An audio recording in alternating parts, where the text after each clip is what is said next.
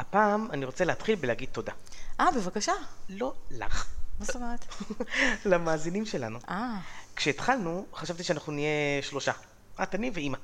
גם אני, זה היה בספק. גם אימא. אבל מאז יש לנו מאות מאזינים, אני בהלם כל יום שאני רואה את המספרים עולים. ולא סתם כמה מאזינים יש לנו, מאיפה המאזינים שלנו. מאיפה המאזינים שלנו? את יודעת שיש לנו מאזין בבלגיה? את יודעת שיש לנו מאזינים בניו זילנד? בניו זילנד? את יודעת שיש לנו מאזין בטורקיה? בטורקיה? טוב, זה קצת מטריד אותי. כן, זה מוזר. ויש לנו מאזינים ברבים בארצות הברית, מה אתה אומר? בהרבה מקומות שם.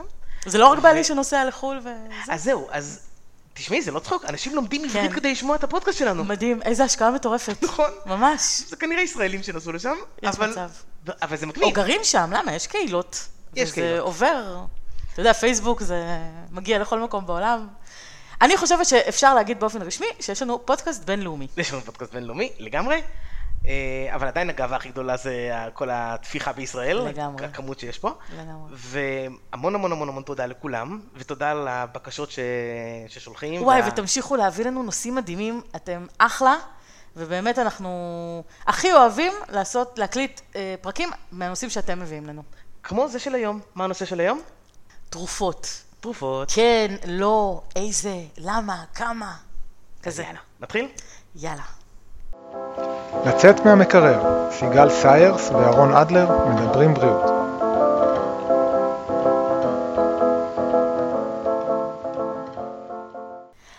מה היית עושה אם יום בהיר אחד היו מודיעים לך שתרופה שאתה משתמש בתקופה מסוימת בעצם עלולה להעלות את הסיכון שתחלה בכל מיני מחלות קשות או לגרום לך נזקים בריאותיים בטווח הארוך ושמורידים אותה מהמדפים מעתה ועד עולם.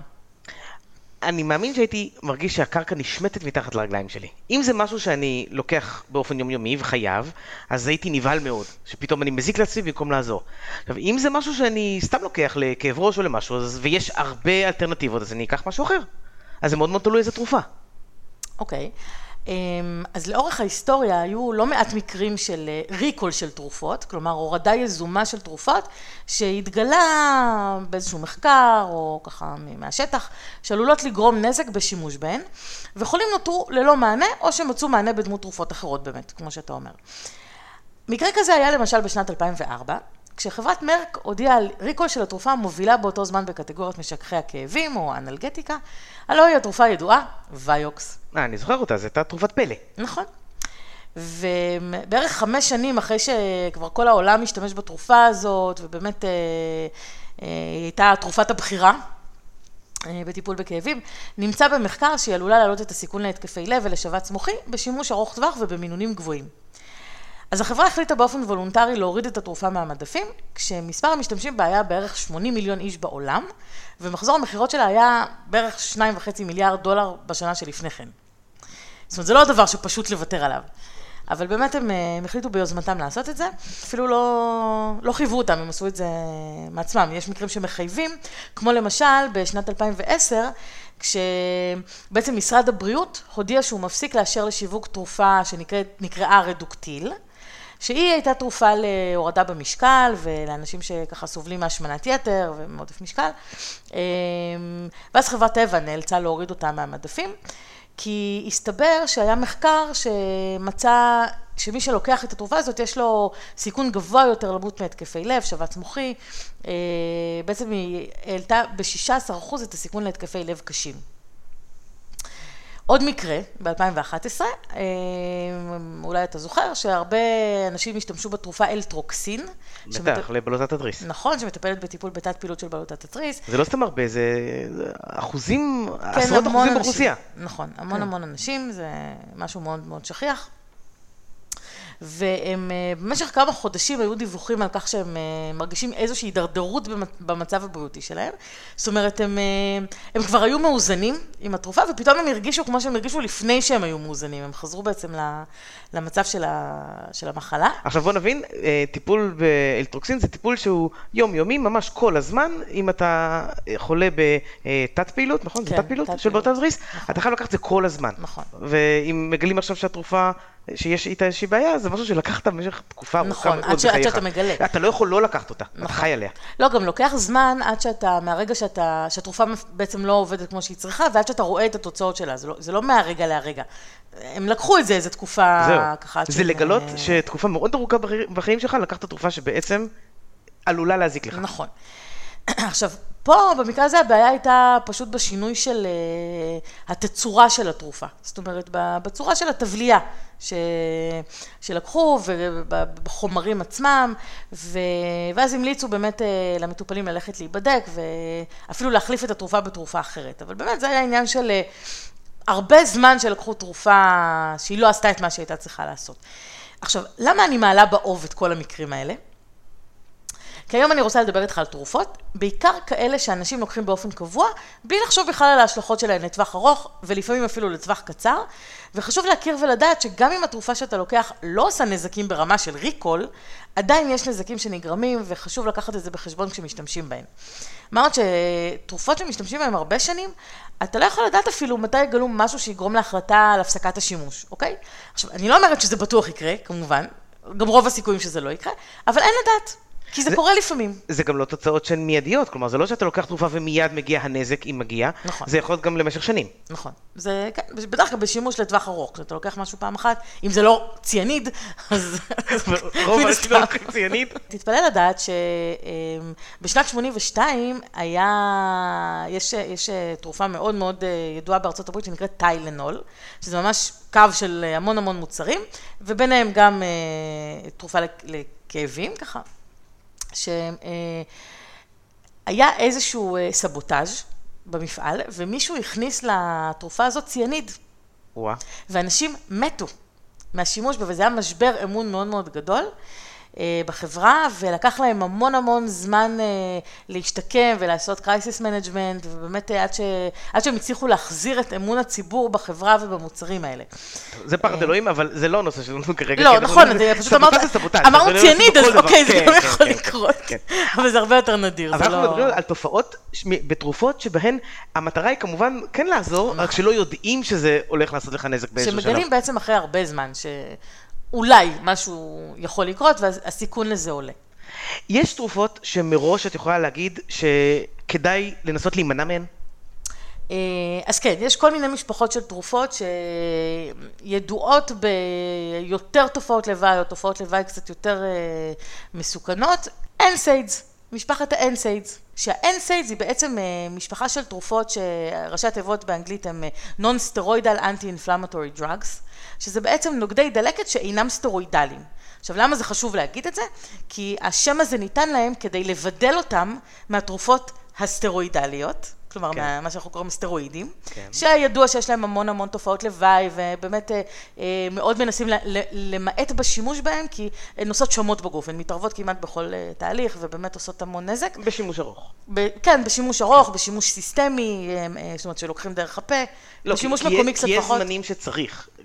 נגיד, נגיד בדלקת מאוד, אה, לא לא דלקת, אה, אלרגיה חריפה, חייבים משהו סטרואידי. יש, יש אה, מצבים שצריך, אבל, בדיוק. אבל הכוונה שמכיוון שיצא לתרופות האלה שם כל כך רע מבחינת תופעות הלוואי שלהן, אז אמרו, אוקיי, המשפחה הזאת, עכשיו בוא נגיד את זה ככה, הסטר, התרופות הסטרואידליות בעצם הן נוגדות דלקת, זה מה שסטרואידים עושים, הם משככי דלקת, זה, זה הדבר ה, שהם עושים בצורה מאוד מאוד מהירה ומאוד מאוד אפקטיבית. אבל גם התרופות האחרות נוגדות דלקת, זה חלק מה, מהעניין, ולכן רצו לבדל אותן מה, מהסטרואידים, לא ולכן. קראו להם, הם גם נוגדי דלקת, אבל לא סטרואידליים, אוקיי. בדיוק. ודרך אגב, רצו גם אה, למנוע את הקשר לסטרואידים אנבוליים, שגם להם יצא שם רע, כל הסטרואידים שספורטאים היו לוקחים, כן. כדי לנפח את השרירים והכל, אז, אז גם פה יש מוניטין רע, ואמרו, טוב, אז זה לא. אז תדעו שהתרופות האלה זה לא סטרואידים, משום סוג. זה חשוב אתם יכולים להגיד. להיות רגועים. כן. אז זהו, שאי אפשר להיות רגועים, כי הם עושים דברים אחרים. אה, אני רוצה לספר לך עוד משהו, לפני שנסיק מסקנות. אה, ואולי לא תבין את הקשר מיד, אבל אה, אם תחשוב טוב, נסי אותי. אם תחשוב טוב אתה תבין. הייתה אה, תקופה לפני כמה שנים, דווקא בתעשיית הקוסמטיקה, בתחום הקוסמטיקה, שכולם התחילו לדבר על חומר שנקרא פרבן. לא יודעת אם יצא לך לשמוע את זה. אני יודע שמתחמקים מזה, כמה שיותר בלי פרבנים. יפה. ופתאום נהיה מין באז שלילי כזה על החומר הזה פרבן, פרבן זה חומר משמר, שהיו מכניסים לכל מיני מוצרים קוסמטיים כדי להאריך את חיי המדף שלהם. ופתאום אה, התחילו לדבר, פרבן, פרבן, יש לו כל מיני תופעות, הוא מסרטן, הוא לא טוב, הוא כימיקל, נה נה נה נה. ואז חברות הקוסמטיקה עלו על, ה... על הגל הזה, הבינו שיש להם פה גימיק שיווקי, אמרו יאללה, נחליף עכשיו את כל המוצרים שלנו במוצרים ללא פרבן. גאוני. גאוני. והם עשו את זה גם נשמע אחד-אחד. טוב, גם נשמע טוב. נשמע טוב. איזה כיף, הוציאו את הפרבנים. נכון. והם עשו את זה אחד-אחד, זאת אומרת, לא בבת אחת בואו נוציא את הכל, אלא חדש, XYZ ללא פרבן. נכון. חדש, ABC ללא פרבן. כל פעם היה איזה משהו ללא פרבן. אבל תכלס, במקום הפרבן הזה, שהוא חומר משמר, היה צריך לשים חומר אחר, שהוא חומר משמר. הרי זה לא שהמוצרים האלה הפכו להיות עכשיו מוצרים טבעיים, אה, שלא שמים בהם חומרים משמרים או משהו כזה, נכון? המוצרים האלה נשארו אותם מוצרים, פשוט החליפו את הפרבן שכולם מכירים ויודעים להגיד ללא פרבן, בחומר אחר שלא מכירים ושלא יודעים להגיד. ושעוד עוד לא יודעים להגיד. עוד לא יודעים להגיד, כן. גם במאכלים עושים את זה, מוצאים משהו שיש לו פתאום שם רע בציבור, ומחליפים את זה במשהו שעדיין לא יודעים את השם הרע בציבור. ואז זה חומר אחר, שכנראה גם מזיק, רק שאת עוד לא יודעת, כי עוד לא עשו את המחקר. אגב, במצבים יותר גרועים, כמו שאנחנו זוכרים מה-HFCS, רק מחליפים את השם. אפילו לא מחליפים את החומר, אלא קיבל שם רע, אז בוא נחליף לו את השם. אני רואה שאתה לומד משהו מכל אני לומד, הפודקאסטים ממש. שלנו. יפה, אני גאה בך. ה-HFCS זה ה-high fructose corn syrup. נכון במקרה. ששכחנו. אני אני יודעת את זה. כן. לא, הנהנת לי עם הראש, אבל אה, יש מאזינים שזה הפרק הראשון שהם שומעים. לא יכול להיות. הם צריכים עכשיו להתחיל לא לשמוע יכול מההתחלה, אבל. בכל זאת, אה, תני להם את ההתחלה. וואי, זה צריך להיות פרק טוב. כן. כדי שהם... אה, זה ילכו כבר אחורה. פרק טוב. זה כבר פרק טוב, כן. נכון. אז מה אני רוצה להגיד בזה? מה עולה משתי הדוגמאות האלה? שגם אם אה, מוציאים משהו מהשוק, או שעושים איזה קמפיין של אה, אין יותר x, y, z ב- בזה, אז צריך לבדוק מה יש במקום זה. ו- ו- ולהפעיל קצת שיקול דעת, ושכל אחד יסיק את המסקנות שלו, שלו בעצמו. בעיקרון, תרופות ומוצרים שלא מוגדרים טבעיים, יש בהם כל מיני חומרים סינתטיים שזרים לגוף שלנו, ויכולים לגרום לנו לכל מיני בעיות. זה יכול להיות מגירוי מקומי קטן, איזה פריחה, איזה אלרגיה, ואפילו עד סרטן. זה יכול להיות מאולקוס קטן ועד התקף לב ושבץ מוחי. זה הוכח במחקרים, אוקיי? החומרים האלה גורמים לנו להמון המון המון בעיות, ולכן אה, המגמה היום מאוד מאוד מתחזקת לטובת מוצרים טבעיים. לא רק בקוסמטיקה, גם ברפואה. יש היום המון המון פתרונות טבעיים, והרבה אנשים, ואני בתור נטורופטית יכולה להגיד לך, שהמון אנשים מגיעים אליי לקליניקה ומעדיפים אה, קודם כל להתחיל, עם- לנסות להתחיל עם איזשהו פתרון טבעי, או כדי להימנע מלהגיע לתרופות, או כצעד לפני שמגיעים לתרופות. זאת אומרת, שאולי זה יכול למנוע את ההגעה למצב הזה, או שיש עוד אופציה, במקביל לתרופות, כדי להוריד את המינון של התרופה שהם לוקחים, כדי שהם לא יצטרכו נכון. לקחת אה, אה, מינון אה, מאוד מאוד גבוה, ובעצם לעשות איזושהי פעולה משלימה עם, אה, עם משהו טבעי. לא תמיד זה עובד, לפעמים זה עובד מדהים, לפעמים זה לא עובד בכלל, זה מאוד מאוד תלוי, כן, רפואה כמו רפואה, כל גוף הוא משהו אחר. אבל זה משהו שכדאי לנסות, כי אם את יכולה לפתור את זה בצורה שאת עוד לא מתערבת עם תרופות קשות ו- וזרות לגוף, אז כדאי. לחלוטין. עכשיו הייתי מצפה שתשאל אותי, הרי גם חומרים טבעיים יכולים להזיק. כי אני. מכירה אותך. אה, ארס של נחש, למשל. יפה. לגמרי. כאילו ידעתי שתשאל גם את זה. מכירה אותי. לא, לא, לא כל חומר טבעי הוא טוב. נכון. יש חומרים טבעיים שתשימי על האור והם יעשו לך ש- זה שזה טבעי לא אומר שזה לא מזיק.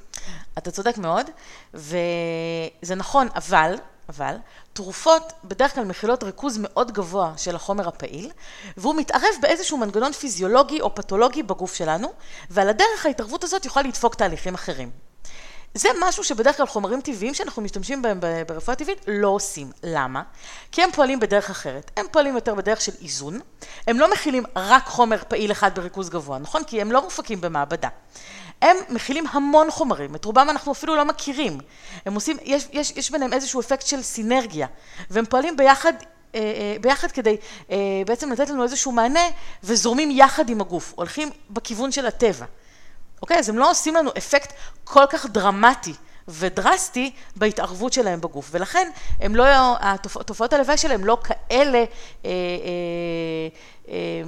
קשות כמו שיכולות להיות לתרופות. אני לא אומרת, יש, תרופ, יש אה, צמחים, צמחים זה כמו תרופות, אוקיי? זאת אומרת, כן, בשימוש לא נכון, הם יכולים לגרום נזק, יש צמחים שיכולים לגרום לאלרגיה, לא כל דבר מתאים לכל אחד, אבל פה המקום, כמו שאתה הולך לקבל תרופה מרופא, מומחה, אז אותו דבר אתה צריך ללכת ולקבל אה, המלצה לטיפול ממטפל שהוא מוסמך. כן, מאדם- מקצועי שלמד את זה ושיודע. לא, אני לא, אני ממש לא ממליצה לכל אחד ללכת לשדה, למרות שזה אפשרי, ללכת לשדה, לקטוף איזה צמח שהוא קרא עליו ש... שעושה משהו, ולקחת על דעת עצמו. ממש לא. נתת אה, בעבר דוגמה על, ה... אה, לא, על הקרם קוקוס או שמן קוקוס, שהוא אולי טוב למשהו, אבל לאור למשל לא היית מורחת אותו על הפנים. נכון, זהו, הוא טוב לאור, ל- ל- לאור הגוף, זאת אומרת לרגליים, למרפקים, לשיער, הוא מעולה, אבל לא לאור הפנים. זהו, נכון, אז, אז זה לא שברגע שיודעים שמשהו הוא טוב, אז, כדאי, אז אפשר לעשות שימוש עצמי, גם שם כדאי להתייעץ. נכון, תמיד כדאי להתייעץ עם, אה, עם מומחה. עכשיו, אני רוצה לתת לך דוגמה, גם לשילוב הזה שבין הרפואה המערבית לבין הרפואה המשלימה. הרי לא סתם קוראים לזה רפואה משלימה, פעם קראו לזה רפואה אלטרנטיבית, היא לא אלטרנטיבית, היא לא מחליפה את הרפואה המערבית, היא לא אמורה להחליף אותה, היא משלימה. זאת אומרת, בן אדם שמקבל טיפול ברפואה המערבית, שאני דרך אגב מאוד בעדה, ואני חושבת שהיא באמת מצילת חיים וחשוב להשתמש בה, עדיין יש דברים שאנחנו יכולים להשלים כדי לקבל אפקט טוב יותר, ולהציע למטופל אה, פתרון טוב יותר. אז אני אתן לך דוגמה. יש משפחה של תרופות להורדת כולסטרול, שנקראת סטטינים. אני בטוחה שרוב המאזינים כן. שלנו שמעו על התרופה הזאת, זה באמת אה, תרופות מצילות חיים, אין. ויכוח על זה. וזה באמת היה פיתוח חשוב ביותר. פריצת ממש, דרך. אה, כן, ממש, ממש בצדק. ועם זאת, אחרי אה, אה, כמה שנים יצאה לשוק תרופה חדשה, גם לפני 15 שנה בערך, הם הוציאו תרופה חדשה שנקראת איזיטרול, שזאת תרופה שגם היא פועלת להורדת כולסטרול, אבל במנגנון אחר. כשהיתרון שלה הוא שאם לוקחים אותה יחד עם הסטטינים, אז כמובן, רק, אך ורק בהמלצת רופא, אפשר להוריד את ריכוז הסטטינים, ועדיין לקבל ירידה משמעותית בכולסטרול. אוקיי. אוקיי? יש פה איזשהו אפקט שזה ביחד. הפואנטה של התרופה הזאת היא ביחד. גם השיווק שלה היה ביחד, תנו אותם ביחד. אז למה בעצם היה כל כך חשוב להוסיף תרופה שתאפשר להוריד את ריכוז הסטטינים? מה הבעיה לתת ריכוז גבוה של סטטינים למי נכון. שצריך? ל- למה לתת תרופה שגורמת לקחת פחות מתרופה אחרת? יפה. גם הסטטינים הם תרופה מצילת חיים, זאת אומרת, כן. אז מה, מה, מה הבעיה? אז נכון, אבל יש לה גם כמה תופעות לוואי, אוקיי? תופעות לוואי ממש לא פשוטות. תופעה אחת היא עלייה באנזימי כבד, אוקיי? לכן צריך כל הזמן להיות במעקב, שלא תהיה פגיעה משמעותית בכבד. אמ, למי שלא יודע, עלייה באנזימי כבד בעצם אומרת שתאי כבד מתפרקים, ואז האנזימים נשפכים מהם למחזור הדם, וככה אפשר בעצם לראות עלייה בהם. אה. וזה מעיד מבחינתנו על איזשהו נזק לתאים של הכבד. תופעת לוואי נוספת של התרופה הזאת היא כאבי שרירים מטורפים, ממש, שיכולים להגיע אפילו עד התפרקות של שרירים. זה מצב שנקרא רבדומיוליזיס, והמצב הזה גם יכול לגרום לאי ספיקת כליות חריפה ולמוות. כאילו, זו תופעת לוואי ממש ממש לא, לא פשוטה, ודרך אגב, כאבי שרירים זו תופעה שגורמת למטופלים להפסיק לקחת תרופה. בטח. זה משהו שאי אפשר להתמודד איתו. אי אפשר. לחיות איתו, ומאוד קשה להתמודד עם זה, וזה תחשבי, מסוכן. את לוקחת תרופה שכואב לך וכואב לך וכואב נכון. לך, תפסיקי לקחת אותה. יפה. וזה מאוד מסוכן, כי בעצם הם לא מקבלים את הטיפול שהם צריכים. ואם נחזור להיזכר למה הטיפול הזה, הוא טיפול לכולסטרול. וכולסטרול גבוה זה לא צחוק, אוקיי? זה יכול להוביל להתקפי לב, זה. משהו שחייבים לטפל בו. אמ, עכשיו, כמובן שככל שאנחנו עולים במינונים של הסטטינים, אז תופעות הלוואי מחמירות ונעשות קשות יותר. ולכן, זאת הסיבה שאנחנו רוצים להישאר במינון הכי נמוך, שעדיין אפקטיבי. אוקיי? ו- ו- וזאת הסיבה שבעצם אמרו, אוקיי, אז בואו תוסיפו את התרופה השנייה, שהיא לא עושה, את, אין לה את תופעות הלוואי האלה, ואז תוכלו מצד אחד לקבל את האפקט של הסטטינים בריכוז יותר נמוך, וגם תקבלו איזשהו אפקט סינרגיסטי, כי אנחנו כבר עובדים פה על שני מנגנונים, וזה נותן, אה, נותן תוצאות אה, יותר טובות. איזה עוד בעיה יש עם הסטטינים? שפה נכנסת למשל הרפואה המשלימה. שרוב הרופאים שרושמים סטטינים לחולים לא מודעים לזה שהם צריכים להמליץ לאותם מטופלים לקחת תוסף שנקרא קואנזים Q10 או קואנזים Q10. שמעתי עכשיו. למה? למה צריך לעשות את זה? אני שמחה ששאלת. אני רואה, אני רואה לך בעיניים את סימני השאלה. אז ככה, הסטטינים מעכבים אנזים שנקרא HMG CoA רדו- רדוקטז. בסדר, אתם לא צריכים לזכור את זה, לא יהיה מבחן על אבל זה בעצם אחד האנזימים שמאוד מאוד חשובים לתהליך ייצור הכולסטרול בגוף שלנו, אוקיי? אז ברגע שאנחנו מעכבים אותו, ייצור הכולסטרול יורד. אה, זה הזמן אולי להגיד ש... וזה אולי יפתיע את אה, חלק מהמאזינים שלנו, שרוב הכולסטרול בגוף שלנו הוא אנדוגני, כלומר הוא בייצור עצמי. 75 אחוז, בין 75 אחוז ל-80 אחוז מהכולסטרול שיש לנו בגוף, אנחנו עושים אותו. אנחנו, הגוף שלנו מייצר אותו, ורק סביבות 25-20 אחוז מהכולסטרול הוא מהאוכל שלנו, מהמזון שאנחנו אוכלים. אוקיי. אמ, אוקיי, עכשיו, אותו אנזים הוא משמש גם בתהליך הייצור של אותו חומר שנקרא קואנזים Q10 בגוף שלנו, זה חומר שקיים בגוף שלנו, וגם הוא יש לו הרבה תפקידים. אבל התפקיד, אחד התפקידים החשובים שלו הוא בשמירה על תפקוד תקין של הלב. עכשיו בואו נחשוב, אנחנו לוקחים סטטינים, הם מעכבים את ייצור הכולסטרול יופי, אבל הם מעכבים גם את ייצור הקואנזים Q10, שיש לו תפקיד בשמירה על, על תפקוד הלב, אז מה קורה? אז יש פחות קואנזים Q10. ותפ, ותפקוד הלב יכול להיפגע. נכון. אוקיי. אז ככה אנחנו, אנחנו משלימים אותו על ידי לקיחת תוסף של Q10. יפה. בשביל זה אנחנו צריכים בעצם להשלים, אבל למרבה הצער, רוב הרופאים לא ממליצים על זה. אני יכולה להגיד לך מהמון מטופלים שאני מכירה שלוקחים תרופות אה, לסטטים. לא ש... ממליצים כי לא חושבים על זה, או ממליצים לא לקחת? לא, הם לא ממליצים לא לקחת, הם פשוט מתעלמים מזה. אוקיי. הם פשוט לא, לא מוסיפים את זה. אה, שזה חבל מאוד, זאת אומרת, אה, טוב, זה לא, זה לא איך חדש. את מסבירה את זה? כי, כי הם רוצים לפתור את הבעיה והם לא חושבים על הבעיה הבאה שתקרה? הם לא ש... חושבים על זה, כן. עכשיו, זה לא, זה מצב די שכיח, זאת אומרת, המון המון פעמים חולים מקבלים תרופות שהרופאים לא מתייחסים לתופעות הלוואי שלהן, ואחר כך החולה מגיע בעצם לאיזשהו מצב שהוא מקבל תרופות על גבי תרופות על גבי תרופות, כל תרופה כדי לטפל בתופעות הלוואי של התרופה הקודמת. כן. אוקיי? ודרך אגב. לפעמים בעזרת תוספים אפשר לסדר את כל העניין הזה, ולא צריך אפילו לקחת תרופות. רק, רק צריך להיות מודע לזה. אני אתן לך עוד דוגמה, מישהו שאני מכירה מקרוב, שהוא ואשתו ניסו להביא ילד לעולם, הם הצליחו בסוף, והוא סובל ממחלת קרון, קרונס דיזיז, זה איזושהי מחלת מעי דלקתית. עכשיו, את- למחלה הזאת יש איזושהי תרופה ביולוגית, שאחת מתופעות הלוואי של התרופה הזאת היא פגיעה באיכות הזרע. עכשיו, כשהוא היה לוקח את התרופה הביולוגית לקרונס דיזיז, אף רופא לא אמר לו שזה יכול לפגוע באיכות הזרע. כי אף אחד לא ידע בכלל שהם מנסים להביא עכשיו ילד לעולם. לא רק זה, הם היו בטיפולי פוריות. אז אתה כאילו נותן לא פול גז בניוטרל. אף אחד לא עושה את התמונה הכוללת. בדיוק. אף אחד לא עושה את התמונה הכוללת, שהוא אומר, או, אולי הבעיה פה נובעת מאיזושהי תרופה שאותו בן אדם לוקח. ואז, ואז, אותו בחור פשוט הפסיק לקחת את, ה, את התרופה למרות שנשמע הביולוגית. שאם הם בטיפולי פוריות, דווקא הרופא של הפוריות כן אמור לנסות לראות את התמונה הכוללת ו... אבל לא, בטוח שהוא, ממה- אבל לא בטוח שהוא אפילו יודע שיש לו קרונס דיזיז, לא בטוח אפילו שהוא, אתה יודע, לא, נכון. אנשים לא תמיד חושבים על מה לספר ל- לאותו נכון. רופא ספציפי, אתה יודע, אתה הולך לרופא פריון, אתה לא חושב לדבר עליו, לדבר אולי על המחלת מעיים שיש נכון. לך. בקיצור, הפואנטה היא שבאמת אה, יש קושי לעשות הצלבה של כל הנתונים. הרבה פעמים זה קורה דווקא בבתי מרקחת. זאת אומרת, הרבה פעמים אה, רוקח שרואה שמטופל מסוים מקבל תרופה מסוימת, ורופא אחר רשם לו תרופה אחרת שיכולה להתנגש, שיש איזושהי קונטרה-אינדיקציה, שיש איזושהי התנגשות בין אה, תופעות הלוואי או משהו כזה, אז זה מתפקידו לבוא ולהתריע. אפילו תוכנות המחשב היום בבתי המרקחת אה, ממש מדליקות איזו נורה אדומה ואומרות, רגע, את התרופות האלה אסור לתת ביחד. כן, אבל קחי בחשבון שיש אנשים שהולכים לרופאים פרטיים לכל דבר, וזה לא קופת חולים, אז אה, אין באמת במחשב את הנורה האדומה הזאת. נכון. ואז, את יודעת, זה אחריות המטופל, והמטופל לא חושב, הוא גם בלחץ, וזה זה, זה בלאגן, ולא חושבים על הכל. זה, זה כנראה לא אשמת הרופא, ולא אשמת המטופל, ולא אשמת הרבה אנשים, אבל הבעיה קיימת. נכון, אבל זה בדיוק המקום שבו מטפל טבעי, מטפל הוליסטי, נכנס. כי בעצם מה שאנחנו עושים זה להסתכל באמת על תמונה כללית של המטופל, לעבור איתו על כל המערכות, על כל התרופות שהוא לוקח, על כל הדברים, וזה בעצם מתפקידנו לבוא ולהגיד, רגע, סטופ, יש פה תרופה שעושה ככה, אתה סובל מככה, יכול להיות שיש קשר.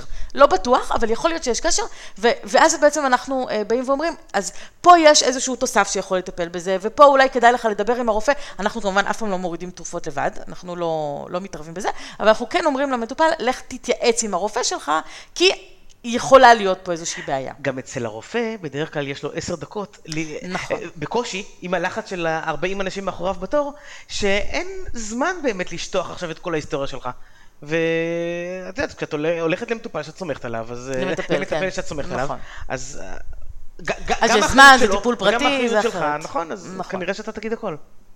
לחלוטין. אם הוא ידע לחקור אותך, אז נכון, גם זהו. דברים שתשכח. בדיוק, אתה תגיד, בדיוק. בדיוק. זה, גדולה של מטפל טוב, זה בעצם לדעת לשאול את השאלות הנכונות, כי 50% מהפתרון לבעיה, זה במידע שהוא מקבל ובלדעת לאבחן נכון את הבעיה. נכון. ברגע שאתה מאבחן נכון את הבעיה, הרבה דברים נופלים על אבחון לא נכון, על אבחון שגוי. ברגע שאתה מאבחן נכון את הבעיה, כבר יש לך חצי מהפתרון. אבל נחזור לנושא התרופות. אז באמת, אה, אה, דיברנו על הסטטינים ודיברנו על מה שהם עושים וזה, ואני שואלת את עצמי כל הזמן, איך יכול להיות, אני מסתכלת על אנשים, איך יכול להיות שמטופל מעדיף לקחת כדור שגורם לו לכאבים, שהוא צריך לזכור כל יום לקחת אותו, שהוא צריך לזכור לפני האוכל, אחרי האוכל, פה, שם, במקום פשוט לאכול יותר נכון. אה, זאת שאלה שמעסיקה אותי, זאת שאלה שמעסיקה אותי שנים, מאז שהייתי מסתובבת בבתי חולים ורואה אנשים אה, באמת במחלקות פנימיות, לא, שלא נדע. באמת, חולים מגיעים למצב שהם לוקחים אפילו עשרה כדורים ביום, עשרים כדורים ביום, אבל את אורח החיים שלהם הם לא ישנו. כן. את, ה, את התזונה שלהם הם לא ישנו. פעילות גופנית הם לא יעשו. אבל, למה? אבל את לא היית צריכה ללכת לבתי חולים לראות את זה. לא, הייתי צריכה כי עבדתי בזה. זה גם, לא, לא היית צריכה כדי לראות את זה. לא, נכון. הסביבה, הסביבה שלנו כל הזמן, אנחנו מוצפים באנשים כאלה. יותר מזה, כמעט כל בן אדם הוא באיזשהו מקום על, על, על, על הטווח הזה. על הספקטרום. כי, כן, כי, כי אה, אין מה לעשות. אה, את לא, גם את לא אוכלת מושלם, וחיה אורח חיים מושלם. כל אחד יש לו גבול איפשהו. אז לאנשים האלה שאת מדברת עליהם, הגבול הוא הרבה יותר רחוק. כלומר, הם מעדיפים לאכול גלידה וסטייק שמן, ובסוף לקחת את הכדור שלהם, ואת לא היית עושה את זה, בסדר, אבל גם את, את יודעת, את לא אוכלת אה, לחם ומים, ורק את השש אה, אה, מנות ירקות ופירות שאת צריכה, לכל אחד זה איפשהו על הטווח. אבל יש הבדל בין לאפשר לעצמך גמישות מסוימת, לבין כבר הגעת למצב של תרופות, ואתה יודע מה, תרופות זה עוד מצב יחסית בסדר, יש אנשים שהתרופות כבר מפסיקות לעזור להם, או שהמינון שהם מקבלים מפסיק לעזור להם, מינון. ואז הם צריכים להעלות מינון, נכון. הם צריכים לעבור לתרופות יותר קשות, יש מצבים, דרך אגב, בכולסטרול, כבר אנשים מגיעים לזריקות, לקבל זריקות, ועדיין הם לא ישנו כלום מהדרך שבה הם חיים. אני לגמרי מסכים איתך, אני, אני, אני רואה, אני מכיר אנשים כאלה מספיק, אבל כן. ואתה יודע מה, חלק זה, מהאנשים האלה, זה נשבר לך הלב. וחלק מהאנשים האלה זה אפילו לא חוסר ידע. הם יודעים, יודעים מה צריך לעשות. יודעים. הם אנשים חכמים, חכמים הם אנשים אינטליגנטים. לגמרי. יש להם את כל הידע. אתה יודע, היום שמעתי... אה, אה, דווקא משהו מעניין, במקרה שמעתי איזושהי הרצאה של אה, דוקטור חיים שפירא, שהוא מומחה בתורת המשחקים, והוא דיבר על זה שיש הבדל מאוד גדול בין ידע לחוכמה. זאת אומרת, אתה יכול שיהיה לך את הידע, אבל מפה ועד לדעת ליישם נכון. אותו ולהפוך אותו למשהו שהוא, שהוא משפיע על ההתנהגות שלך, יש הבדל גדול. נכון. יש פער.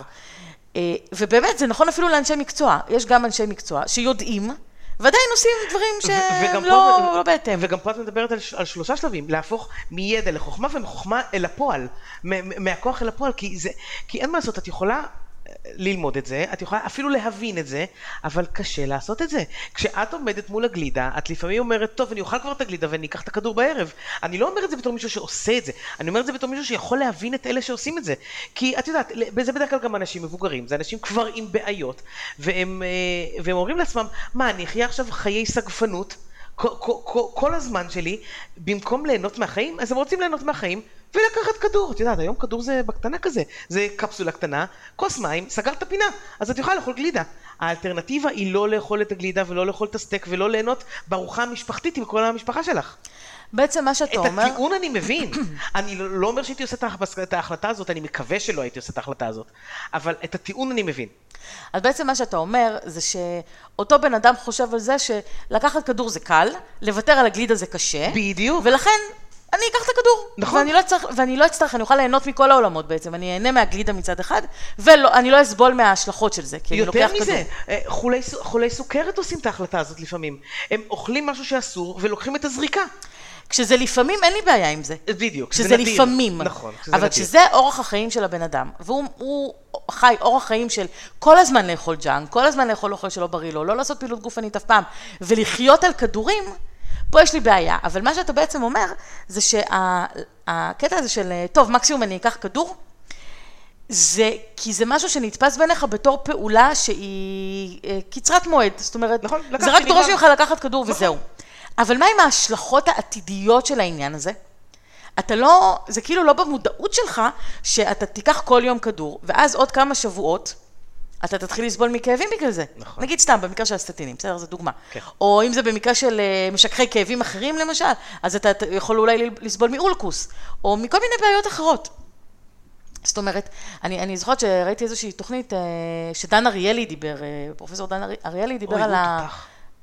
כן, הוא דיבר על, על הנושא הזה של, של מוטיבציה, והוא אמר שהרבה פעמים הרצון שלנו בסיפוק המיידי הוא הרבה יותר גדול מההנאה שתהיה לנו בעתיד. נכון. כלומר, זה, זה מאוד, אה, מאוד, מאוד נכון לגבי נושא, נושא של דיאטה. הסיפוק שיהיה לנו מלאכול עכשיו את אותו דבר שאנחנו יודעים שאנחנו לא צריכים לאכול אותו, כי הוא מאוד מאוד טעים לנו, אז אנחנו רוצים אותו, לעומת ההנאה שתהיה לנו בעוד כמה שבועות, כשאנחנו נראה ירידה במשקל, קשה לנו לתפוס את זה עכשיו. אנחנו כן יכולים לדמיין את כי זה הטעם, רחוק. וכמה אנחנו- בא לנו לאכול את זה נכון. עכשיו. קשה לנו לתפוס את ההנאה שתהיה לנו בעתיד, למרות שאם היא תהיה, באמת, ואם נצליח להגיע אליה, אין הנאה יותר גדולה מזה. נכון. נכון, לרדת במשקל זה אחד. הדברים הכי כיפים בעולם. כן, שזה יותר טוב, אבל זה יותר טוב של העתיד. נכון. יותר טוב של העתיד. נכון. וזה מתגמד לעומת היותר טוב של עכשיו. נכון. זה כמו אנשים שמבזבזים הרבה כסף, כי הם לא, לא חושבים על היתרון שיהיה להם מלחסוך את הכסף הזה ולקנות איזה משהו מאוד גדול בדירה, נכון. נגיד, או משהו כזה בעתיד. אוקיי, אז זאת הפסיכולוגיה מאחורי ה... הבחירה, נקרא לזה, כי זה עניין של בחירה, בסופו של דבר הכל פה זה עניין של בחירה. וזה אחד הדברים שבאמת אה, אני כל הזמן נאבקת אה, לטפל בהם. זאת אומרת, לנסות להסביר לאנשים, ואני אשתמש במושג מתחום המימון, להוון להם את הערך זהו. נכון? להוון זה כאילו להפוך את זה למשהו שהוא בהווה, למה- ל- לערך שבאמת יש לזה עכשיו, למרות שזה זה משהו שהם יראו רק בעתיד. אני מקווה שאני לא מסבכת פה את לא, ה... זה, זה, כמו, זה כמו להגיד, זה כמו לקחת משכנתה, את יודעת, לקבל עכשיו 100 אלף שקל לרכישת הדירה, אבל להחזיר במהלך הזמן 200 אלף. זה כזה. נכון. אז, אז את מנסה להסביר להם אה, את הערך של ה-200 אלף הזה שהם הולכים להחזיר, כמה זה בעצם היום. נכון, בדיוק. אוקיי. אמ, אבל אה, כן, לרוב האנשים זה ממש קשה לעשות את זה. ו... כי אנשים רוצים, אני בטוח שבאים אלייך בבקשה, תקשיבי, זה אורח החיים שלי, אני רוצה לשמור עליו, אבל תנסי לפתור לי את הבעיה שהולכת לקרות לי, או את הבעיה שכבר יש לי. אבל אם את יכולה, לא לשנות לי את מה שאני עושה עכשיו. תקשיב, אני קיבלתי אס.אם.אס לפני כמה שבועות ממישהי שאני מכירה, אה, והיא שאלה אותי, זה היה משהו כזה, תגידי, אה, יש לך איזשהו משהו, ש... משהו טבעי, שיכול להוריד כולסטרול, אבל בלי שאני אצטרך לשנות את התזונה? הנה, יפה, אני יכול- אני יכול להזדהות עם זה. אני ממש ישבתי והסתכלתי על ההודעה הזאת וחשבתי לעצמי, איך אני הולכת לענות לה על זה? כי מצד אחד, אני באמת רוצה לעזור לה. אני מבינה את הקושי שלה, אני מבינה מאיפה זה בא, השאלה הזאת. ברור לי חוסר הרצון הזה לשנות את אה, אורח החיים ו- ולוותר על דברים שאוהבים, ודרך אגב, היא לא עם עודף משקל, היא דווקא נראית ממש טוב, וככה היא... אה, אה, זאת לא הבעיה, אבל היא לא רוצה לוותר על חלק מהדברים שמן הסתם הובילו אותה ל- לעלייה בכולסטרול. ומצד שני, אני אומרת, לנסות למצוא איזשהו פתרון שעוקף את, הבעי, את, ה, את הנושא הזה של לא, בואי תאכלי נכון, זה יהיה כאילו אה, לא, לא לייצג נכון את המקצוע שלי. זאת אומרת, כל הרעיון שלנו זה בעצם ללמד אנשים לאכול נכון. זה לא לבוא ולהגיד, הנה, יש לי בשבילך איזשהו פתרון לבעיה שלך, אתה יכול להמשיך לאכול ג'אנק. לא, זה לא הרעיון. וזה גם לא נכון, גם לא יהיה, גם וזה אין גם לא לך פתרון נכון. כזה. זה לא לא נכון. שיש ואת לא מספרת לה, אין, נכון, באמת, נכון. כי אין קיצורי דרך בחיים. נכון. זה כמו שמישהו יבוא- בטח לא בזה. זה כמו שמישהו יבוא אליך ויגיד לך, תגידי, איך אני יכול לא לעבוד, אבל כן לעשות את המכה של הכסף? בדיוק. את מבינה? זה... זה- זה- זה, זה דוגמה מעולה. נכון. זה דוגמה מעולה. זה ממש, זה ממש ככה. צריך לעבוד, צריך... לקבל את הפרס בלי העבודה הקשה. נכון. ואין דרך, אין קיצורי דרך, ואם יש קיצור דרך, אז זה פשוט כי יש לו איזשהו סייד uh, אפקט שאתה עוד לא יודע, תופעת לוואי, שאת עוד לא מודעת אליה, ואת תהיי מודעת אליה כנראה בעתיד. ברוב המקרים. כן. נכון. אמ, אוקיי, אז בוא, התחלנו לדבר על ה-NSAIDs, נכון? כן. מזמן, תחילת הפרק. זה היה אתמול. כן. ו... ו... ודיברנו ככה באופן כללי, אבל אני רוצה טיפה להרחיב על זה, כי באמת זה בין התרופות שהכי הרבה משתמשים, אה, בכלל משככי כאבים, זה תרופות שהמון משת... המון משתמשים בהן.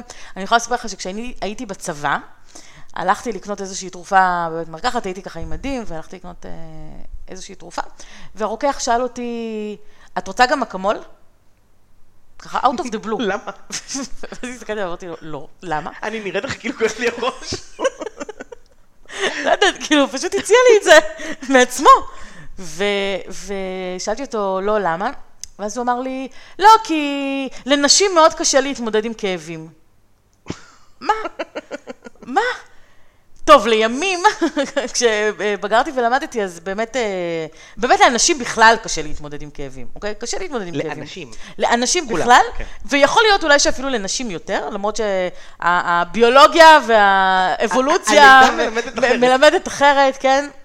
לא, אבל תלוי עם איזה כאבים. לא כאבים כאלה, אלא באמת כאבי ראש ומיגרנות וכאבים כאלה שהם אה, יש- כרוניים ומטרידים. יש בדיחה שאומרת שרק אישה שילדה בלידה טבעית בלי אפידורל, תבין את הכאב של גבר מצונן. לחלוטין, כן, פרופורציות. כן. אז כנראה שנשים דווקא עמידות יותר, אבל בסדר. כן, אבל אה, לא, כנראה שהסטטיסטיקה מראה שיותר נשים קונות משככי כאבים, אבל כנראה שהן קונות את זה לבעל. לגמרי.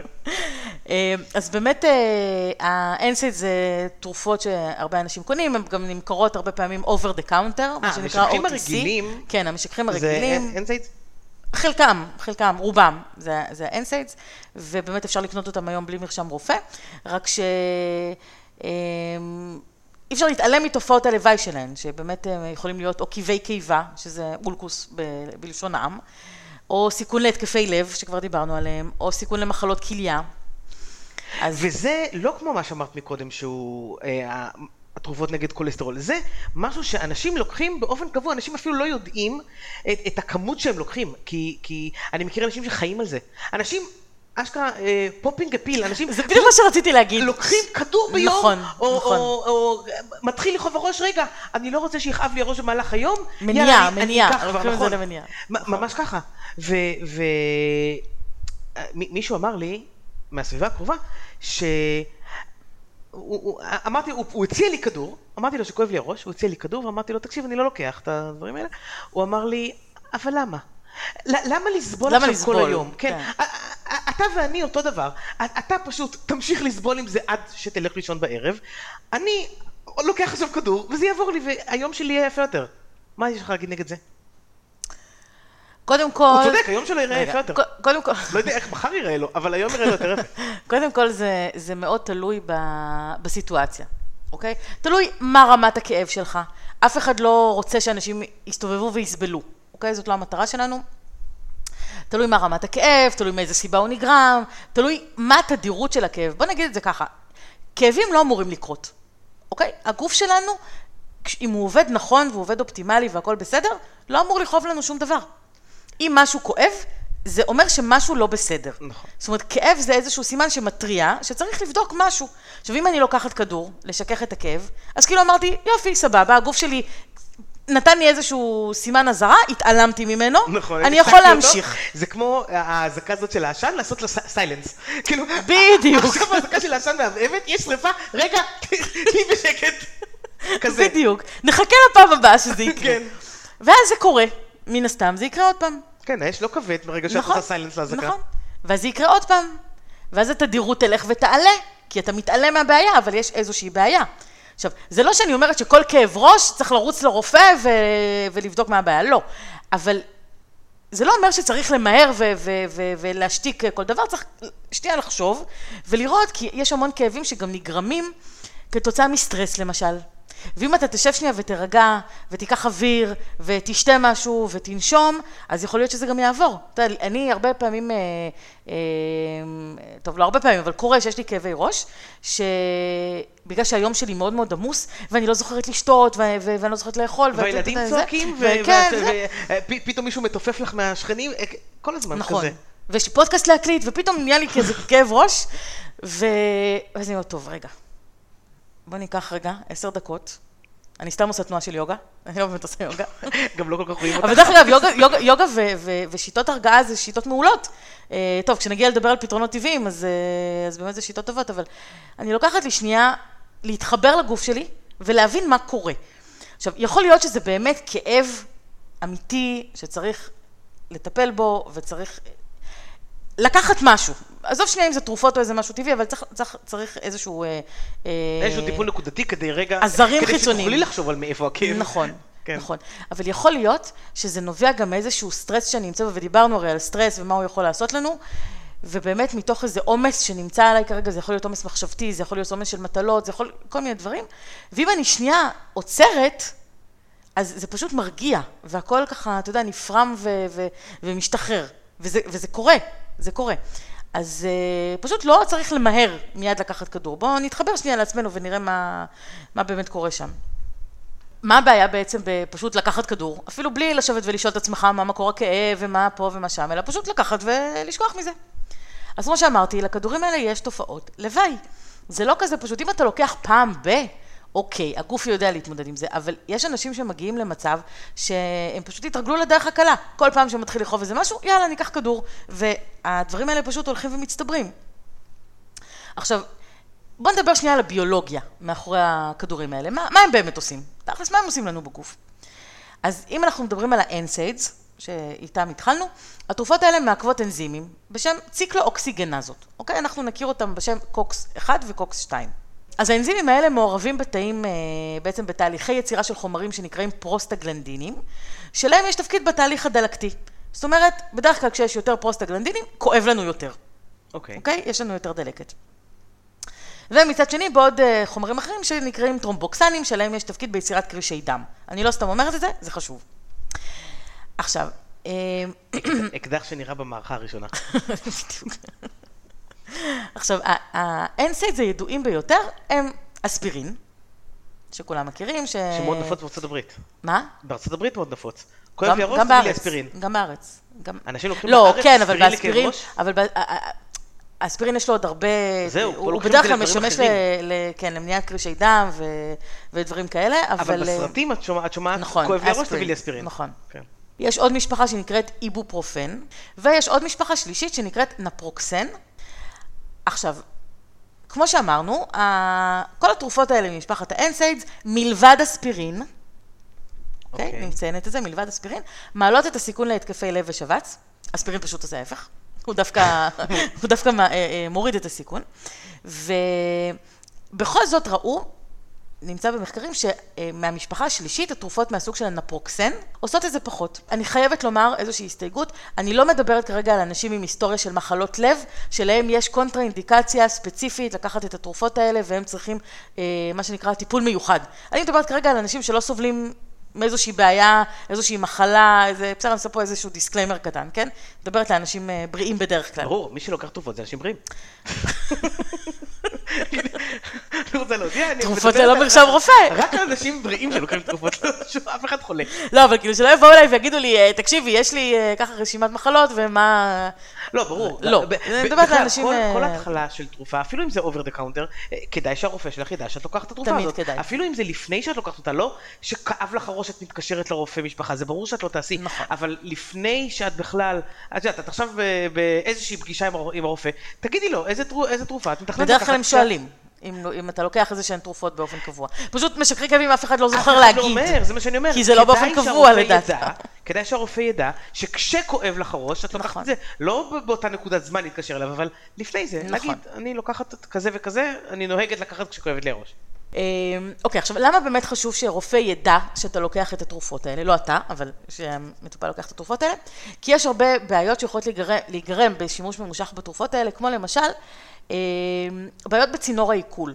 אוקיי? הרבה פעמים אנשים באים עם כל מיני בעיות עיכול, ואין להם מושג שזה נגרם כתוצאה משימוש ממושך במשככי כאבים מסוג NSAIDs, למשל. עכשיו, למה זה קורה? כי החומר הפעיל בתרופות האלה הוא חומצי, והוא מגרה ישירות את הריריות בצינור העיכול. אוקיי? זאת סיבה אחת. עכשיו, העיכוב של האנזימים האלה, הקוקס 1 והקוקס 2, הוא גם גורם לעלייה בהפרשה של חומצת הקיבה, ירידה בהפרשה של סותרי החומצה הטבעיים שלנו, ופגיעה ברירית. אז כל אלה ביחד גורמים לגירוי של צינור העיכול, ויכולים לגרום לאולקוס, צרבות, שלשולים, כל השמחה, שמחה גדולה במערכת העיכול. אז בעצם מה אפשר לקחת במקום? אקמול? אופטלגין? מכיר? זוכר? כן? יש גם את אלה. נכון. נכון? אוקיי. אז בוא נדבר שנייה על זה, כי אני מניחה שרוב האנשים לקחו בימי חייהם איזשהו אקמול או אופטלגין.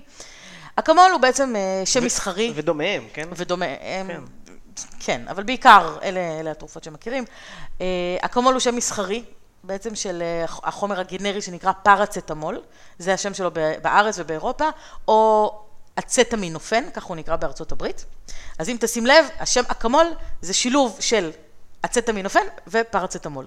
לקחו את שתי המילים האלה ושילבו ביחד וזה נהיה אקמול. אה, היום כבר יש עוד תרופות, יש דקסמול, יש זה, אבל זה הכל אותו... לא, של חברות אחרות. של חברות אחרות, כן, אותו חומר פעיל. וגם הוא מעכב את האנזים קוקס הזה, אבל הפעולה שלו פחות דרסטית. ולכן אין לו תכונות אנטי-דלקתיות, הוא לא מדלל דם, זאת אומרת, יש לו פחות יתרונות. אבל מצד שני, הוא לא גורם נזק לקיבה ולמערכת העיכול, אוקיי? אז לכן, לשיכוך כאבים חלשים, הוא יותר מומלץ מאחרים, מכל מה שדיברנו לפני זה, אוקיי? אמ, דרך אגב, חושבים שהוא פועל על אנזים שלישי, COX 3, ולכן אין לו את התופעות שיש ל NSAIDs. שהם פועלים על ה COX 1 ו-2. אבל גם הוא לא לחם האלים ויש לו חסרונות. נכון. למה? ידוע לנו שאם אנחנו משתמשים הרבה באקמול, יכול אה, להיות בעצם נזק לכבד. כן. אוקיי? ולמה? כי הוא מפורק בכבד. אוקיי? הוא מגיע בסופו של דבר לכבד, והכבד מסוגל לנטרל כמות מסוימת של רעלים ביחידת זמן. עכשיו, אם אתה מציף אותו, והוא עובד ב- ביתר, אז בעצם הוא לא עומד בעומס. אוקיי? ואז בעצם אה, הרעלים האלה מצטברים פה, מצטברים בו, בכבד, וגורמים נזק לתאים שלו. וברגע שהתאים שלו מתפרקים, כי זאת הכוונה הנזק לתאים, אז בעצם אה, אנחנו רואים את הכבד שהוא לא מתפקד. ומה שאמרנו, עלייה באנזימי כבד. עלייה באנזימי כבד, כן. אוקיי, דרך אגב, סליחה, אה, בגלל זה אסור לקחת אקמול אחרי שתייה של אלכוהול, הנגובר מה שנקרא, כי הכבד גם ככה עסוק בלפרק את האלכוהול, אה. כן? שהוא לא יכול להתמודד עכשיו עם פירוק של... אה, עכשיו מובנת ההוראה. למה אסור, אה, כן? ובארצות הברית, הגורם הראשי לכשל כבד הוא הרעלת פרצטמול. ברצינות? כן. לא שתייה? לא אלכוהול? כן, מסתבר. אולי זה בא אחרי. אז מה, אופטלגין? אז נשמע עכשיו מכל הדברים שאמרת, שאופטלגין זה הפתרון הנכון. אה, אוקיי, אז אופטלגין, החומר הפעיל שלו נקרא דיפירון, אוקיי? וגם הוא משמש כמשכך כאבים ומוריד חום. בדרך כלל נותנים אותו כשהכאבים לא מגיבים לכדורים אחרים, אוקיי? אז הולכים לאופטלגין, הוא נחשב לכאבים חזקים, נכון? זאת גם הפרסומת שלו. ובאמת זאת אחת התרופות הנפוצות בארץ. אז אני חושב שהיום, אחרי ניתוחים ואחרי כאלה, נותנים לך אופטלגין. אני יודעת שאני אחרי הלידה שלי, שעברתי ניתוח קיסרי, אז נתנו לי אה, אופטלגין, אופטלגין, טיפ, נכון? טיפות אופטלגין. כן. אה, במינון גבוה, כל כמה שעות. טוב, אחרי לידה זה סיפור אחר. נכון, אבל האמת היא שדווקא בהתחלה, בכמה שעות הראשונות לא כאב לי בכלל. כנראה שעוד הייתי תחת ה... והאחיות באו אליי ואמרו לי, את בטוחה שאת לא רוצה? ואמרתי, לא, אני בסדר. את בטוחה שאת לא רוצה? שלא יתחיל לכאוב לך. אתה מבין? גם הפחד הזה. זהו, שלא יתחיל לכאוב לך. עכשיו תקשיב, אני מבינה, ניתוח קיסרי, נכון. בוא נגיד, אני לא רוצה שיתחיל לכאוב לי. כן, לא, ברור. זה לא מסוג הדברים שבא לי להתמודד איתם, בטח לא כשיש לי תינוקת באפס הפרדה, אז ממש לא. מה הבעיה? אני אביא לך עלה לבנדר. מה תביא לי? אני אביא לך עלה של לבנדר. אם תביא לי אותו עוטף כדור של אופטלגין. לא, סתם. יש רגעים שבהם אפילו את... תגידי בסדר. כן, לגמרי. בוא נגיד שניתוחים אה, לגמרי. אה, אבל מה הבעיה עם האופטלגין? בוא, אני, אני לא יודעת אם אתה יודע, אבל אופטלגין זו תרופה שכמו שאמרתי, היא אחת הנפוצות בישראל. יש מדינות שהשימוש בה נאסר. נגיד ארצות הברית, אסור למכור שם אופטלגין. או יש עוד מדינות, אוסטרליה, יפן, חלק מהמדינות באירופה, פשוט השימוש באופטלגין שם נאסר. אז איך זה? הרי אנחנו, ה-FDA הוא האורים והתומים, ו... אנחנו עושים כל מה ששם עושים, אז מה? מה שקרה, כן? אז זהו, מה שקרה זה שבשנות ה-70 אה, ראו שיש תופעת לוואי נדירה, אמנם מאוד מסוכנת, אבל נדירה לאופטלגין, שנקראת אגרנולוציטוזיס. אה, ברור, מה, היית אומרת את זה קודם. בדיוק, היית מתחילה עם זה. בטח. אז עכשיו, מה זה? זה בעצם ירידה חדה בסוג מסוים של תאי דם לבנים, שהם תאים של מערכת החיסון. ומי שיש לו את זה, בעצם אה, חשוף בצורה אה, אה, גבוהה מאוד לזיהומים, בגלל שיש דיכוי של מערכת החיסון שלו. אוקיי, עכשיו היא תופעת לוואי נדירה, אבל היא מאוד מסוכנת, כמו שאמרתי, ולכן בגלל החשש מהתופעה הזאת, החליטו לאסור את השימוש בדיפירון בארצות האלה שאמרתי. עם זאת, מאז נעשו מחקרים, וראו שרמת הסיכון היא די דומה בין פרצטמול ודיפירון, והסיכון הוא פי כמה יותר נמוך מתרופות כמו דיקלופנק, ומאספירין אפילו, בהקשר הזה, אוקיי? אוקיי. אוקיי. אז uh, היום אומרים שהחשש והאיסור שהיה אז הוא קצת מוגזם, ולא היה צריך עד כדי כך, אבל אתה יודע, לפעמים אה, לוקח זמן עד שדברים משתנים, היום זה ככה, מחר זה ככה, פה בישראל מותר. עכשיו, אנחנו בעצם רוצים להימנע מהשימוש בתרופות. אל תיקחו כלום, אף אחד מהדברים האלה. אל תיקחו, אל תיקחו, תסבלו מכאבים, תשבו ותשבו בחדר חשוך, לפולניות זה עובד טוב. אה, לא, סתם, אני... תראה, אני אגיד לך בכנות, קשה לתת פתרון טבעי לכאב אקוטי. חזק חריף. ומיידי. נכון. כן. קשה לתת פתרון טבעי. הפתרונות הטבעיים הם בדרך כלל באמת, אה, אה, הרציונל מאחוריהם והשיטה מאחוריהם זה התמדה, זה טיפול לטווח ארוך, זה, זה לא משהו שהוא זבנג וגמרנו. אוקיי? זה לא, כי כמו שאמרנו, זה לא רמות גבוהות של חומר פעיל, זה לא משהו ש... מפה היתר, גם היתרון וגם החיסרון שלהם. אנחנו בעצם מנסים לכוון לאורח חיים שיגרום לירידה בעוצמת הכאב ובתד... ובתדירות ההתקפים. אוקיי? זאת אומרת שלא יהיה צורך להשתמש בתרופות האלה, כדי שאורח החיים שאתה תחיה, הוא לא יוביל אותך למצבים האלה. אה, ואז בעצם לא תצטרך לקחת שום דבר, או שאם כבר כן תסבול באיזושהי צורה, אז משהו טבעי כן יספיק. כי זה לא יהיה כל כך, אה, בעוצמה כל כך גבוהה. כדאי לתפוס את זה מוקדם? כלומר, אם מתחיל לכאוב לך הראש, אז יש איזה פתרון טבעי שיכול למנוע ממני לקחת אי אלו מהכדורים האלה? יפה, אז באמת יש כמה צמחים, ש... אני, אני רוצה להגיד לפני שאני, הרבה פעמים אני אומרת צמחים, אז אני אומרת, אוי, טוב, נו, צמחים. לא, אבל צמחים, חשוב מאוד לדעת את זה, זה כמו תרופות. לגמרי. זה כמו תרופות ממש, הרי הם מכינים חומרים פעילים. דרך אגב, רוב התרופות שיש היום התחילו מצמחים. הרי מה עשו? הלכו, ראו משהו מסוים שצמח עושה, התחילו לחקור אותו, התחילו לבודד ממנו חומרים, לבדוק איזה חומר עושה את הפעולה שאנחנו רוצים, ומזה עשו scale-up, זאת אומרת בואו נייצר עכשיו את החומר הזה בצורה אה, רחבה ונפיץ אותו, נעשה עליו הרבה, נעשה עליו פטנט, נעשה עליו הרבה כסף וזהו. אבל תכלס אתה יכול לקבל את זה מצמחים. נכון, אבל בדרך כלל בריכוז הרבה יותר נמוך. בסדר, אבל, אבל זה בדיוק כמו שאמרנו על, על אוכל. זה, במקום לקחת עכשיו קפסולת ויטמין C, תאכל תפוז. נכון. זה, זה, זה בדיוק העניין. זה יספיק לך. בסדר, אז נכון שבקפסולת ויטמין C יש יותר, אבל מי אמר א' שאתה צריך את היותר הזה, ב' מי אמר כמה נספג לך מהיותר הזה, וג' מי אמר מה זה עוד עושה לך. עזוב, תאכל את התפוז, זה בטוח יהיה לך יותר טוב לאורך זמן. זהו, אז אם באמת משתמשים בזה ומתמידים בזה, אז uh, באמת uh, זה נותן פתרון טוב. Uh, עכשיו, אני לא אומרת שאין צמחים שאפשר להשתמש בהם גם בשלב האקוטי, יש כאלה, אבל בגדול, אם אנחנו משווים אפקט מול אפקט, עדיף שיהיה פה איזשהו משהו מצטבר, כדי שברגע האמת, מה שנקרא, כבר הגוף שלנו יהיה מוכן לה, להתמודד עם, ה, עם הסיטואציה. עכשיו, יש בצמחים, אה, מה שרציתי להגיד לו, שזה לא סתם נקרא רפואת צמחים, או פיתותרפיה, זה באמת, אה, זה ממש כימיה. זה ממש כימיה ועושים עליהם מחקרים. הסיבה ש... שאין עליהם כמות מחקרים גדולה כמו שיש על תרופות אחרות, זה כי פשוט חברות תרופות הבינו שהם לא יוכלו לקחת הרבה כסף על זה, על צמחים. נכון. לא על החומר הפעיל שמפיקים ממנו תרופה, על צמח כצמח. למה? כי הוא נמצא בטבע. אתה יכול ללכת ולקחת את הצמח הזה גם בלי לשלם עליו. אוקיי? בדיוק.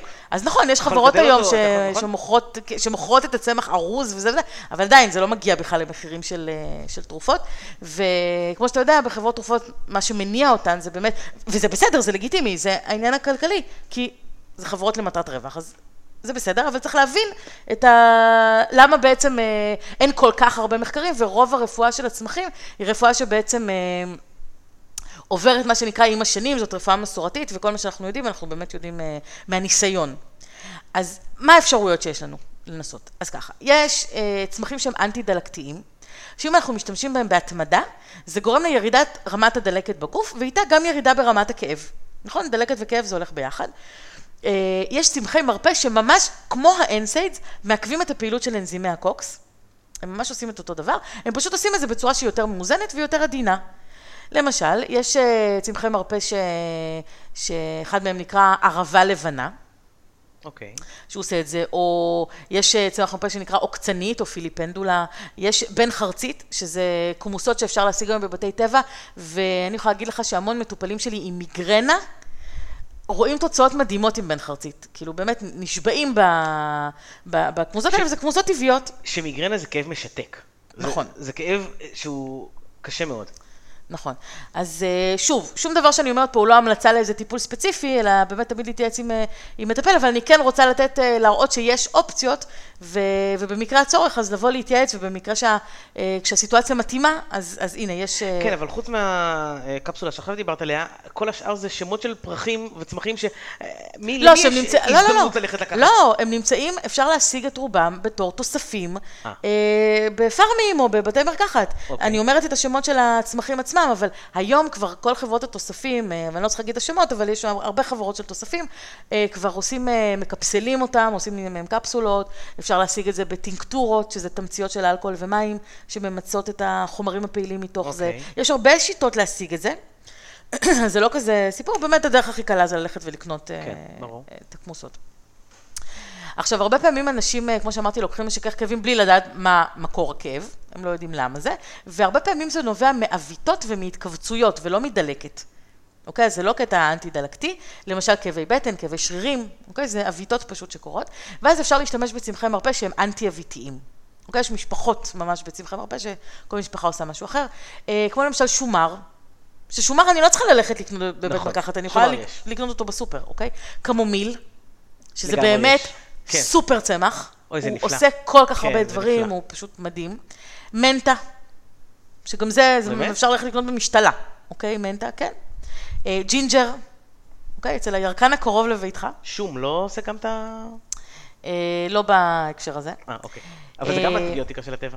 כן, אבל לא, לא בקטע כן, לא. לא, לא, נגד עוויתות. כן. יש צמחי מרפא. שהם נוגדי עווית ספציפיים למערכת הרבייה, אוקיי? יש צמח שנקרא מורן, יש כוהו שחור, שהרבה נשים מכירות אותו, כי הוא צמח מאוד... שמסדיר גם פעילות הורמונלית של, אוקיי. אה, של נשים. אה, אדמונית, פאוניה, כל מיני צמחים, לא משנה, אני סתם זורקת שמות, אבל כל מיני צמחים שהם, אה, שהם אפשרויות. יש צמחי מרפא שיש להם השפעה על מערכת העצבים המרכזית, אוקיי? שזה מנגנון ש, שבעצם מופעל על ידי צמחי מרפא שיש להם חומרים אופיאטיים. זה ממש כמו סמים עובד.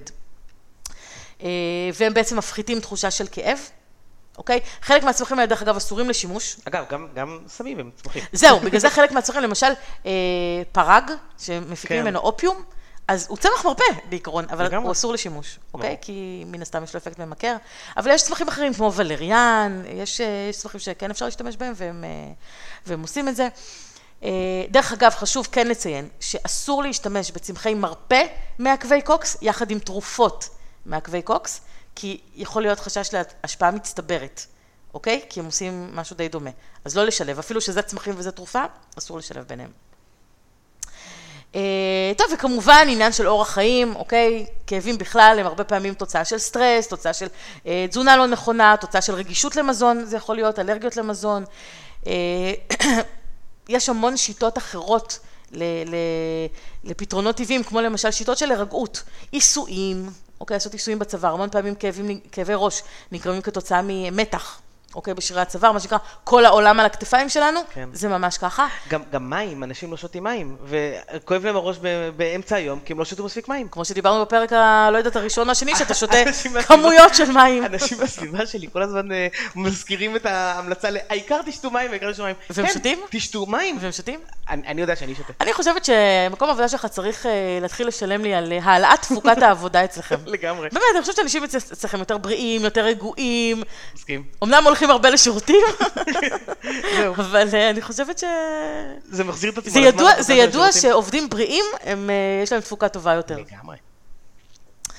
אה, אז טכניקות הרפאיה, יוגה, תרגילי נשימות, דמיון מודרך, מדיטציות, כל הדברים האלה, זה הכל פתרונות טבעיים ומאוד מאוד עוזרים לכאבים. יש לך משהו נגד שברון הלב של סיום הפרק? יש לי, אבל הפעם לא בשבילך, דווקא יופי. לנשים, לנשים המאזינות שלנו. אה, אני רוצה לספר לכם על הרצאה שעומדת להתקיים בסוף החודש אה, בחולון, הרצאה שנקראת תזונה נשית לפי גיל, לשיפור איכות החיים, הבריאות ומיניות האישה. הרצאה משעשעת, תאמינו לי, באמת מעניינת, מגניבה, עם uh, המון הפתעות. אנחנו נכין שייק בריא ומעניין, אנחנו נעשה סשן של דמיון מודרך עם שמנים אתריים, ותקבלו באמת המון המון המון ידע וטיפים לשימוש מעשי uh, כדי לשפר את החיים שלנו. מתי בסוף החודש? ב-26 במאי, בחולון. בנקודת מפנה, אני אכתוב את כל הפרטים בעמוד הפייסבוק שלי, אה, יש שם גם לינק להרשמה. עמוד הפייסבוק שלי הוא סיגל סיירס, נטורופתיה ורפואה טבעית. בעברית, או העמוד האישי שלי, סיגל סיירס באנגלית, מוזמנים איפה שנוח לכם. מגניב. מוזמנות. מוזמנות. ותעשי לי תקציר מההרצאה אחר כך, אה, מה שמותר לשמוע. האמת, אני אגיד לך שכבר היו אצלי גם גברים בהרצאה הזאת, איכשהו התפלקו במקרה, ומאוד נהנו לשמוע את הסודות מאחורי הקלעים. אבל אה, כן, בגדול, אני מזמינה אתכן אנשים לבוא ולערב של כיף איתי ביחד. שלא יעשה לכם כאב ראש. ממש לא. להפך. יאללה, אז נתפגש בפרק הבא? כן. יאללה ביי. יאללה ביי. אין באמור בפרק משום ייעוץ או המלצה רפואית כלשהם, והמידע אינו בא להחליף בדיקה וייעוץ אישי על ידי רופא, מטפל מוסמך או טיפול תרופתי.